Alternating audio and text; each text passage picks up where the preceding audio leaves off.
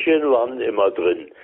Ich weiß ja, der, der Fleischer nebenan, der hatte dann äh, immer frisch geräuchert, äh, geräucherte Würstchen und der Geruch, den habe ich heute noch in der Nase. Kennen wir ja gar nicht mehr. Hallo und herzlich willkommen bei den Küchengesprächen, dem Interview-Podcast der Küchenpartie mit PEP. Als Informprojekt zur Ernährungskompetenz für Jung und Alt, durchgeführt von der Plattform Ernährung und Bewegung, PEP, bringen wir in Deutschland zwei Generationen über das gemeinsame Kochen zusammen, um Ernährungskompetenz zu stärken, Spaß am Kochen zu vermitteln und den Austausch der Generationen anzustoßen. Gerade die ältere Generation trägt ganz viel Wissen in sich und genau darum soll es gehen. Wir sprechen mit spannenden Menschen über Esskultur, Lebensmittelproduktion und persönliche Erinnerungen. Herr Hoffmann ist 1929 in Berlin-Langwitz geboren. Als Kind erlebte er die 30er Jahre, als Jugendlicher den Zweiten Weltkrieg, als junger Mann die Nachkriegsjahre und den wirtschaftlichen Aufschwung sowie die Trennung und Wiedervereinigung von Berlin. In seinen 92 Lebensjahren hat sich nicht nur die Weltgeschichte, sondern auch damit verbunden die Lebens- und Essgewohnheiten unglaublich verändert. Er erzählt von Pferdefuhrwerken, die die Milch lieferten, über Lebensmittelkarten im Zweiten Weltkrieg bis hin zur Lebensmittelversorgung in den Nachkriegsjahren und wie es in den 50ern in Berlin weiterging. Um den Austausch der Generationen anzustoßen, haben wir für das Interview Fragen von Kindern eingeholt. Diesmal stellt der zwölfjährige Nick seine Fragen.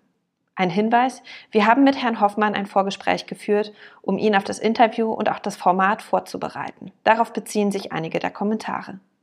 Ebenso wurde das Gespräch aufgrund der aktuellen Lage übers Telefon aufgezeichnet. Schön, dass Sie Zeit haben für das Gespräch und danke nochmal ja. für das Vorgespräch. Jo. Vielleicht, wenn Sie am Anfang noch mal ganz kurz ähm, erzählen könnten, wann sind Sie geboren, wo sind Sie, ge, ähm, wo sind Sie groß geworden und ähm, in was für einer Familie haben Sie da gelebt? Also ich bin Einzelkind. Ich bin aufgewachsen bis zur Ausbobung in Langwitz. Wir sind, ich war 14, nee, 15 Jahre alt, da wurden wir ausgebombt. Hm. In welchem Jahr sind Sie geboren? 1929. Sie sind ja jetzt in der Stadt groß geworden. Wie war das denn damals? Ähm, hat, hatten Sie, also ist ja auch ein bisschen Stadtrand dann? Hatten Sie auch einen eigenen Garten oder wo hat man damals die Lebensmittel herbekommen? Nein, eigenen Garten hatten wir nicht. Äh, die Lebensmittel, wie war das? Überwiegend auf dem Markt. Ich weiß immer, meine Mutter ging äh, nach ähm, Langwitz, da in, am, vor dem Rathaus war der große Markt und da hat sie dann eingekauft. Und dann natürlich die kleinen Geschäfte. Also in der Kaiser-Wilhelm-Straße bei uns ziemlich im Nach Nachbarbereich war auch der Bäcker und da war auch ein Nachbar, da war ein Fleischer. Es waren, war alles aufgegliedert, nicht wie heute, dass alles in einem Kaufhaus war, sondern immer Einzelgeschäfte kleinerer Art. Wie, wie war denn das, wenn Sie sich jetzt erinnern, damals an die 30er Jahre in Berlin, als Sie Kind waren?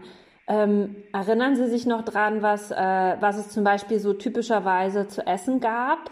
Am Wochenende, das war meist äh, auch mit Fleisch.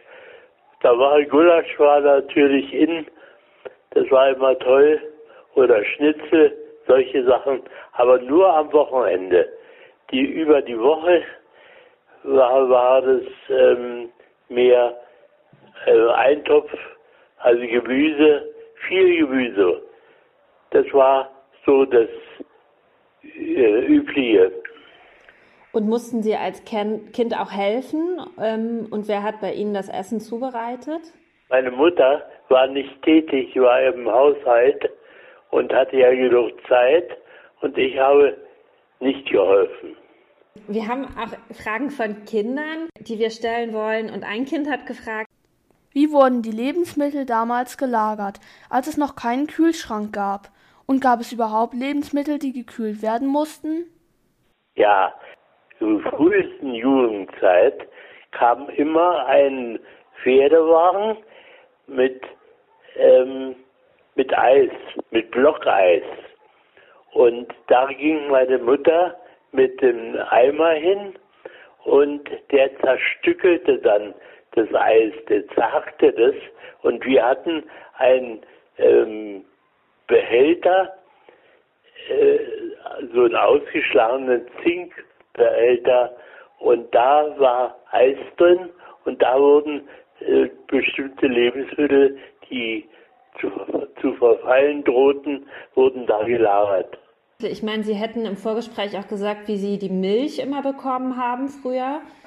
Das Gleiche. Das ist auch so ein Pferdewagen. Müssen Sie sich vorstellen, äh, so ein, na, wie bei uns, wie heutzutage die ähm, Kleintransporter, so war hinten bei denen abgetrennt. Äh, da war ein offener Teil, äh, der äh, mit, mit wo Behälter gelagert waren und da trat man von hinten an diese Wagen ran und da wurde entweder Milch geschöpft oder wurde das Eis zerkleinert. So waren die Kleinhändler, die dann durch die Stadt zuckelten. Und dann hatte man immer seine eigene Milchkanne oder seinen eigenen Behälter? Ja, ich musste dann immer mit, dem, mit der Milchkanne gehen äh, und das war mir immer unangenehm als Junge, als, als äh, ja, das war nicht, man wollte ja lieber spielen oder sonst was machen, ja, aber das war nicht männlich, äh, Milch zu holen, ja. Dann mussten Sie ja doch ein bisschen helfen. ja, in dem Sinne ja. Noch eine Frage zu typischem Essen.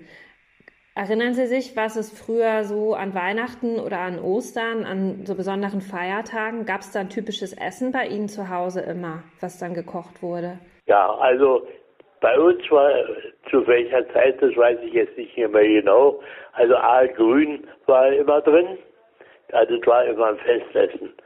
Ich weiß, dass mein, meinem, aber den, den haben wir hat mein Vater dann lebendig gekauft. Da, war der mal ausgebüxt. Damals hatte man ja die Badewannen, die auf Füßen standen. Und da war der, war der, war der Aal dann unter der Badewanne und den fangen sie mal einen glitschigen Aal unter der Badewanne. Da äh, erinnere ich mich jetzt noch dran, ja. Also wann das war, weiß ich nicht, aber es muss ein bisschen Eindruck hinterlassen haben. Ja, und äh, Weihnachten selbstverständlich die, die Gans, die Weihnachtsgans. Es war ein Traditionsessen bei uns. Das, war, das heißt aber auch nochmal zu dem Aal, man hat dann eigentlich den Fisch immer frisch und lebendig gekoch, äh, gekauft, irgendwoher, und hat ihn dann zu Hause ausgenommen. Nicht wie heute. Ja, ja, nee, nicht tiefgefroren. Kannte, kannte man nicht. War das ja nicht, äh, sagen wir mal, mein Bereich als Junge, ja, ich hatte ja andere Interessen. Ich habe ja eher gemurmelt, mit Murmeln gespielt, ja, oder wir haben Sport getrieben. Aber äh, das andere war ja nicht, sagen wir mal, jungsgemäß. Gab es immer mal so typische Berliner Gerichte, die, ähm, die Sie gegessen haben? Naja, also Eisbein gab es immer mal. Aber ob das typisch Berlin ist, kann ich nicht sagen. Das war dann schon immer eine ausgefallene Sache. Ausgefallene Sache. Na, und Würstchen waren immer drin. Ich weiß ja, der, der Fleischer nebenan, der hatte dann äh, immer frisch geräuchert, äh, geräucherte Würstchen. Und der Geruch, den habe ich heute noch in der Nase.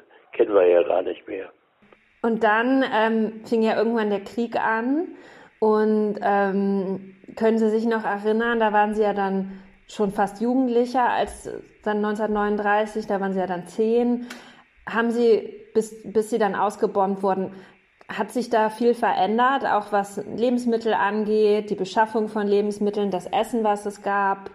Ja, insofern waren ja dann Lebensmittelkarten und da war jetzt ja äh, der Einkauf begrenzt.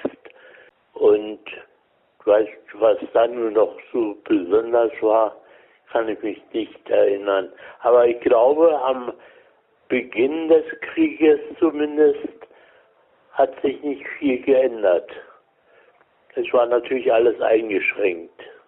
Aber Sie können sich jetzt nicht daran erinnern, dass Sie irgendwie in den Jahren zumindest irgendwie Hunger hatten oder so oder dass die Lebensmittelversorgung zumindest unterbrochen war? Nee, gehungert haben wir nicht.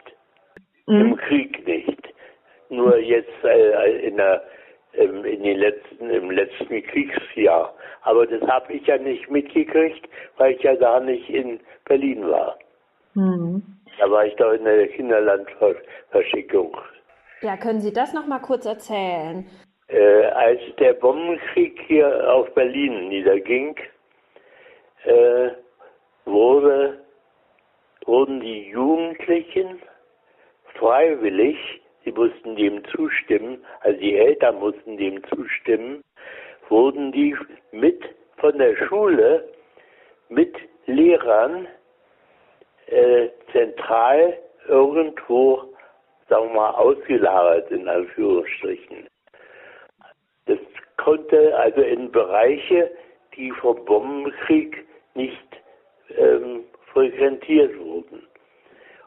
Bei mir war es, dass ich erst in der Tschechei war und dann in Böhmen und Mähren, sagen wir 60 Kilometer östlich von Prag.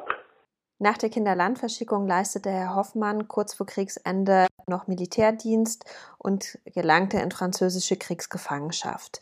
Alles, was er uns jetzt weiter erzählt, bezieht sich auf die Zeit nach Entlassung aus der französischen Kriegsgefangenschaft.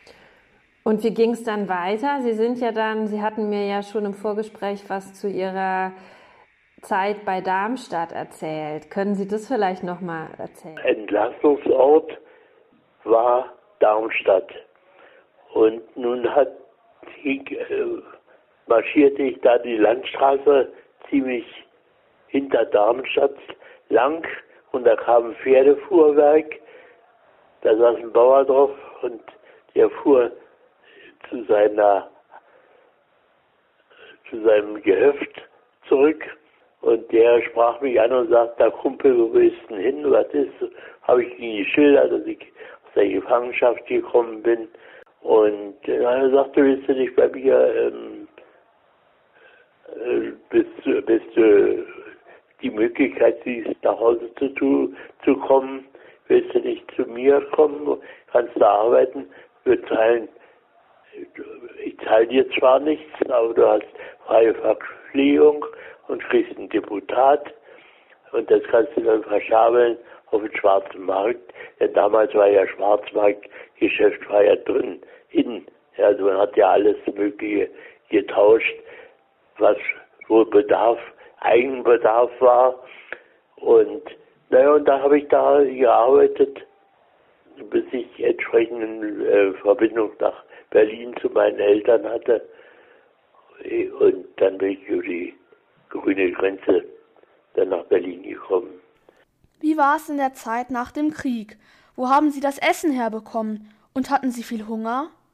Am, am Anbeginn erinnere ich mich, wir sind rausgefahren ähm, aufs, aufs Land und haben gestoppelt. Kennen Sie den Begriff?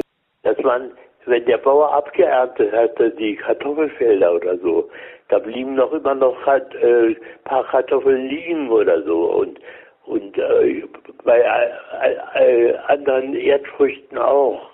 Und dann sind wir mit einem mit, einem oder mit einer Tüte über diese Gelände gegangen und haben dann die ähm, übrig gebliebenen Früchte gesammelt und sind, haben die mitgenommen nach, äh, zu, nach zu Hause als zusätzliche Verpflegung.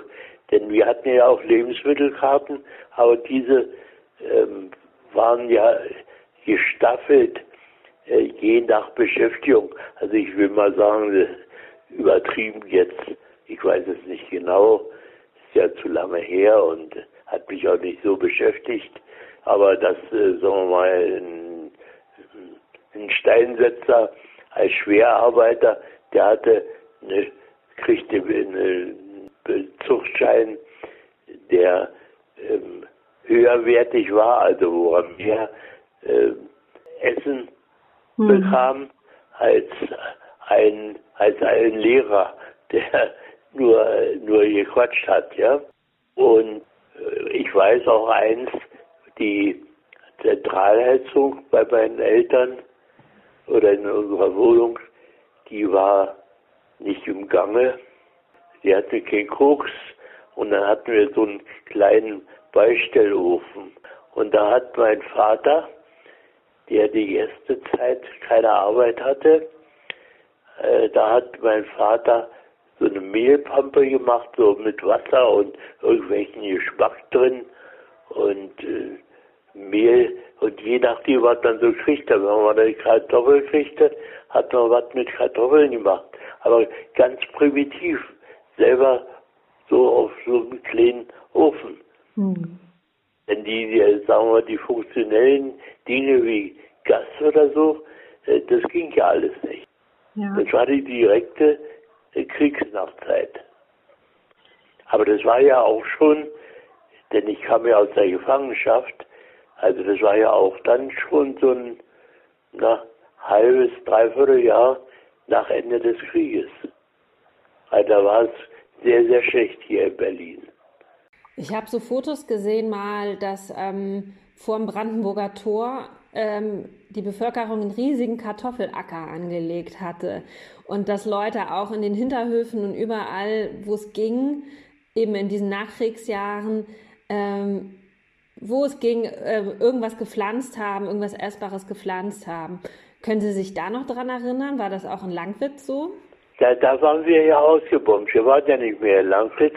Wir waren ja dann in der Zeit in Zehlendorf dann schon. Gegenüber vom Onkel Tom Friedhof. Hm.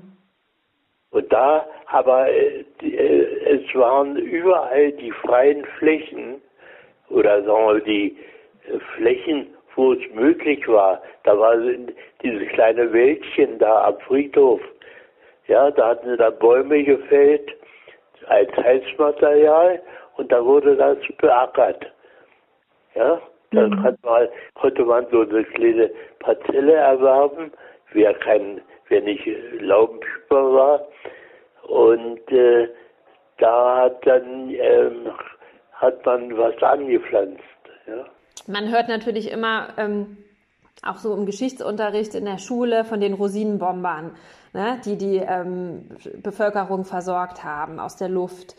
Ähm, haben Sie da Erinnerungen dran oder hatte das mit Ihnen so gar keine Auswirkungen auf Sie?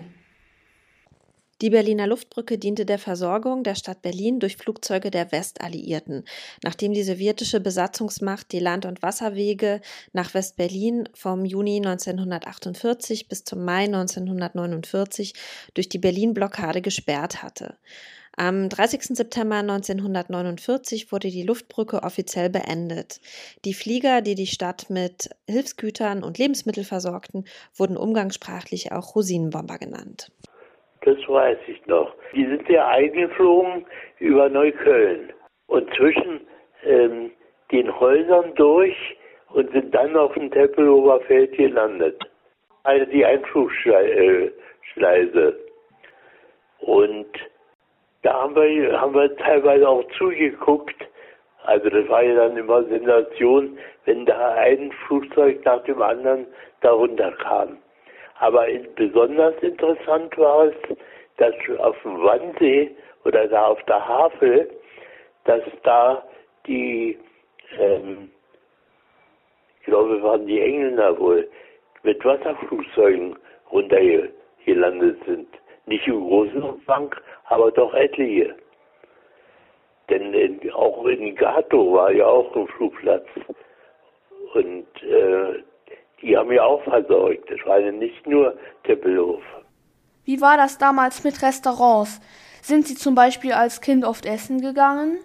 Also ich erinnere mich nicht, dass wir hier in Berlin essen gegangen sind. Und äh, wir hatten, wenn wir Gäste hatten, wurde immer bei uns zu Hause gekocht. Mhm. Essen gehen war also war nicht drin. Wann hat sich das so geändert, dass man in Restaurants gegangen ist in Berlin? Im Grunde genommen erst in der Nachkriegszeit. Hm. Als es dann möglich war, weil Sie sagen, mit Essen, mit Essen gehen, als es anfing, da war in Zehlendorf, ähm, Klingerlee-Ecke Potsdamer. Da war so eine Imbissbude.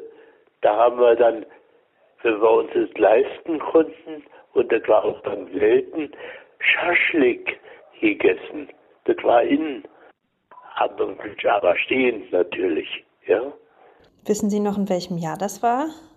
Also das muss, das ist dann vor 53, die, die vier, fünf Jahre zuvor.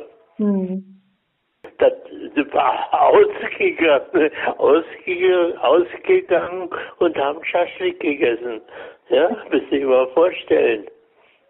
Dann sind wir tanzen gegangen in Lichterfelde West, in der Bahnhofshalle. Da war ähm, so eine, so eine, ja, war eine Bar oder Tanz, Tanzsaal. Da haben wir da verrückt gespielt und aber haben uns vergnügt bei einer Kurka den ganzen Abend. ja? Aber das war allgemein so, ja? Ja. Und dann habe ich noch die Abschiedsmühle Goodbye Baby. Kennen Sie das, dieses Lied? Ja. Goodbye Baby. Goodbye Lady. Das war dann das Abschiedslied, dann macht, machte die Bude dann dicht. so kann ich, das kann ich, ist heute noch gegenwärtig. Da können Sie sich vorstellen, was das für einen Eindruck hinterlassen hat und was es so, äh, sagen wir mal, prägend war für die Zeit. Und so zum Abschluss vielleicht noch mal eine Frage ähm, zum Unterschied von früher äh, zu heute. Welche Unterschiede gibt es da, wenn, wenn Sie überlegen, was man früher gegessen hat und was man heute isst? Also ich muss eins sagen, dadurch, dass die Welt so klein geworden ist, dass wir ähm, doch viel beeinflusst werden durch ausländische Gerichte, hat sich ja unsere Verpflegungssituation total verändert. Also dieses äh, was heute vielleicht ähm, kaum noch äh, diese, diese einfachen Gemüse und viel, viel Eintopf und diese Sachen, die sind ja heute gar nicht mehr in. Mhm. Ja, da, dadurch, dass die Welt so klein ist und dass wir unsere Reisen hier nach äh, anfangs Italien oder, oder äh, in, in näheres, näheres Europa gemacht haben, haben wir doch diese Verpflegungsarten hierher äh, importiert. Also man kann dieses, das Essen hat sich total umgestellt. Und erinnern Sie sich noch, hatten Sie als Kind ein Leibgericht? Das ist so eine Frage, die stellen wir immer, weil das so spannend ist zu hören, was, ähm, auch wenn man überlegt, was Kinder heute gerne essen, ähm, was haben Sie denn als Kind gerne gegessen, als Sie vielleicht so acht Jahre alt waren oder so? Das weiß ich wirklich nicht mehr. Wie lange das her ist. Was ist denn Ihre Leibspeise heute? Bitte? Was ist denn heute Ihre Leibspeise? Ja, das ist so ein bisschen urlaubsbedingt. Also ich bin, leiden, ich bin leidenschaftlicher Griechenland-Fan. Ich bin seit über 40 Jahren, meine Frau und ich, regelmäßig in Griechenland gewesen. Und aber nie mit einer Reisegesellschaft, sondern immer mit Rucksack. Und spreche etwas Griechisch und habe bei den Leuten auf dem Land gelebt. Und und dieses Leben, ja, das habe ich dann, wenn es mir möglich war, dann nach hier importiert, ja. Mhm. Also mein Rezina, den trinke ich heute noch gerne. Und ein Schaschlik, also diese Sachen, ja. Oder auch diese, diese von, von, den Muscheln angefangen, vom Tzatziki und Tarma, Salata, und all diese Dinge.